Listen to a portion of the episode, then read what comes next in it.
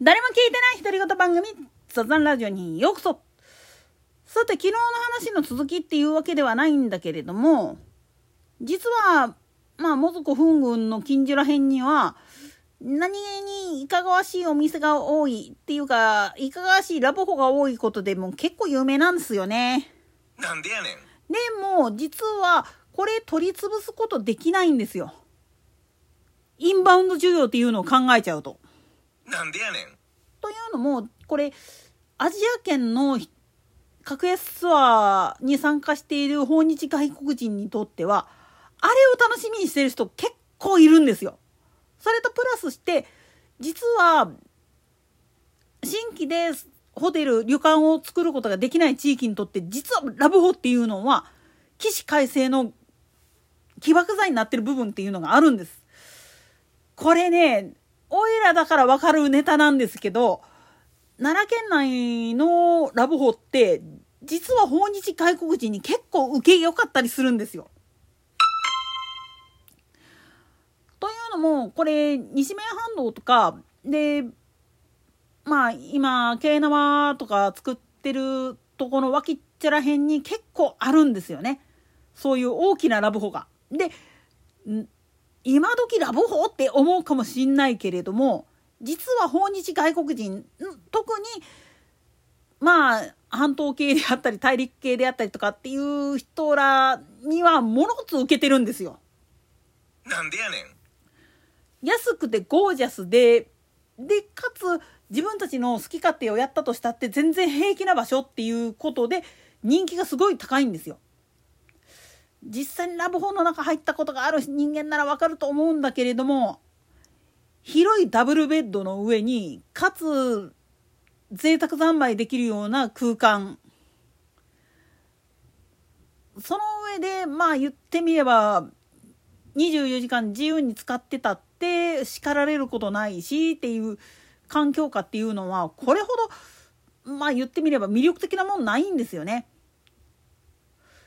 普通のと言ったらおかしいけれどもいわゆるシティホテルとか格式の高い旅館とかっていうのはなんやかん言いながらちょっと隣の部屋とかあるいはパブリックスペースなんかでははばかられたりするんですよね。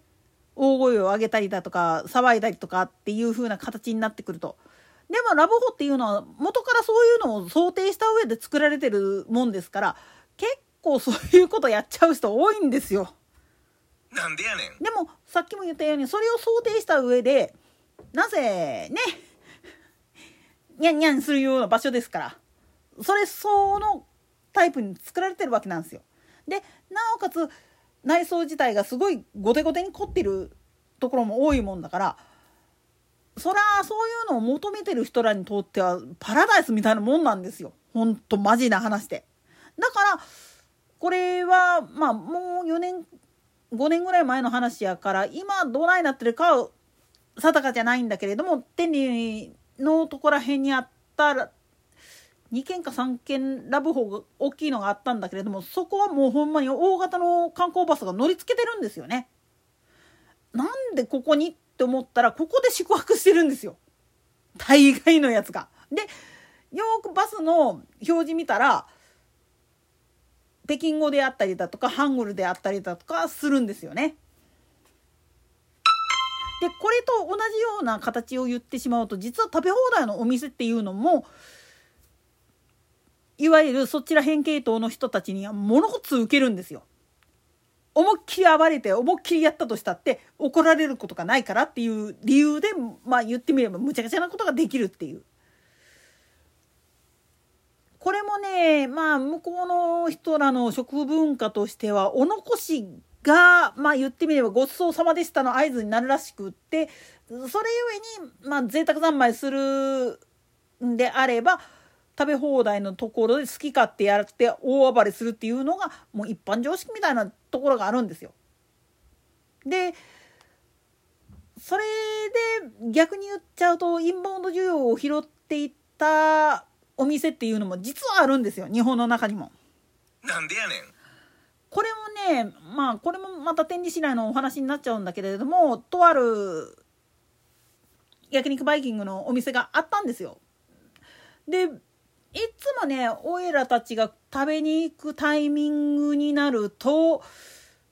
どっからともなくやってくるハングルと北京語のうっさいのが来るんですよ。なんでやねん。でよく見ると観光バスが23台連なってドン駐車場に止まってるんですよね。これもねやっぱり彼らの食文化に合わせた格好でやろうと思うとそうならざるを得なかったらしいんですよね。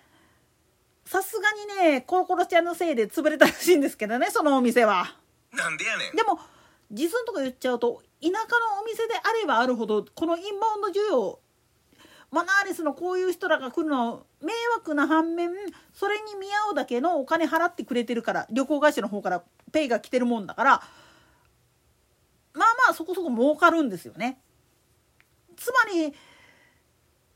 し悪しはあるんだけれどもそういう需要を拾うためのまあ言ってみれば受け皿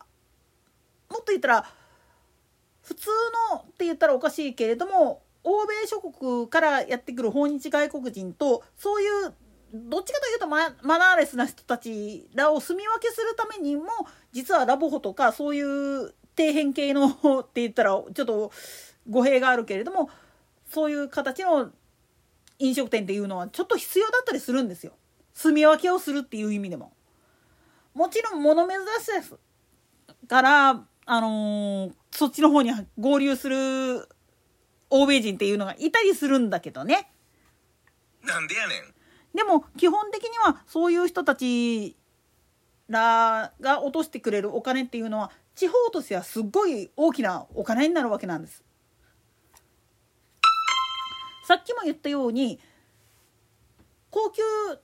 な上等な旅館とかホテルっていうのは必要っちゃ必要です。でもインバウンド需要で間に合わない特に近隣諸国から来る人たちっていうのに対応しようと思った時にカプセルホテルでも間に合わないどうしようってなった時に最終手段として使えるようにするだから実のとこ言っちゃうとラブホを作る時には旅館に関わる法律に基づいて旅館法に基づいた形で営業するっていうのが実は決まり事としてあるんです。当然だけれどもホテルの作りっていうのも実は一般のビジネスホテルと何ら変わんないんです本当は。ただ単純に内装あるいはいろんな設備の部分でまあ言ってみるとそっち方向に行ってるだけに過ぎなくって実際問題使ってみるとビジネスホテルよりも快適だったりするんですよね。だから団体客を受け入れてでそれでペイしているっていうのが現状なんですよ。逆に言ったらこれを全部潰してもっといいホテルを作ったらいいんじゃないかっていうけれども果たして需要に応えられるかっていう話になってくると別個になってくるんですよね。だからねこれちょっと、まあ、友人とも話してたんだけれどもああいういかがわしいホテルは潰した方がいいんじゃないっていういうもんだから待て待て実はインバウンド需要でこれめっちゃ必要やねんでっていう話をした瞬間に あっていうふうに言われましたよ本当でも実際問題これからまたもうすますまあ言ってみると観光で日本に訪れる外国人が増えてくる時に一番増えるのはどこかっつったらもう隣国およびその近くの国々の人たちの方が圧倒的に多いはずなんです。となったら彼らが一番好むパターンって何？